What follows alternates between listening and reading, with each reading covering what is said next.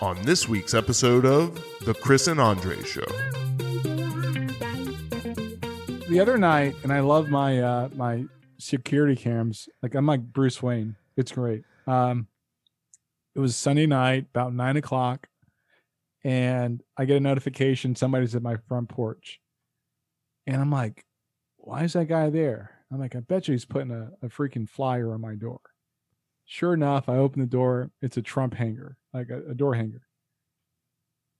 And I told my wife, because I, I changed from being a registered Republican to a registered independent, which made sense. The only reason I was ever registered re- Republican was because I voted for um, McCain and for uh, Mitt Romney in the primaries. Um, outside of that, I've never voted a straight ticket. I, I'm kind of like not into that.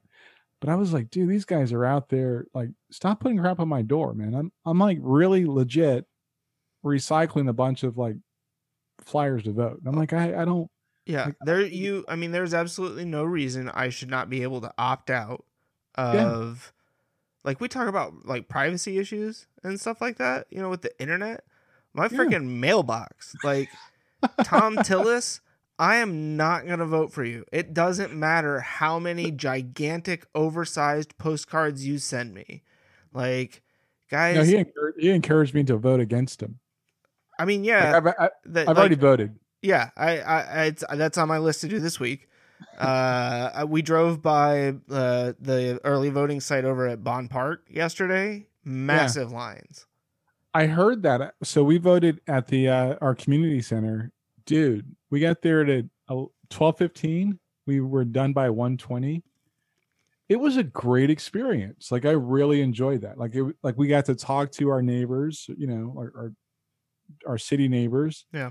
And um, what I noticed is that, and like listening to a lot of people, and there was a lady that was in our little cluster of like six feet or 18 feet, give or take, whatever it was.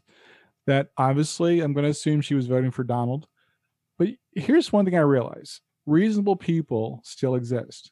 We all, most people are reasonable. Like you can't, I'm never going to say a Trump supporter is an unreasonable person. It, it just, Yeah. it's just not, it's not consistent with human nature. Um, but I tell you what, it was a very good experience. Uh, and everybody kind of like low key say who they're voting for. Actually said Ross Perot. Just uh, you know, we are talking about time. It's like, yeah, I'm going to write in Ross Perot. Um, but you know, I I just thought it was kind of it was a very like like, I'm not kidding, bro. It was a very hopeful experience. I'm like, wow, there are enough reasonable people in the world where we're not going to go over the edge, basically. That's awesome. I, uh, you know, like I, I had the exact opposite experience this weekend. Um,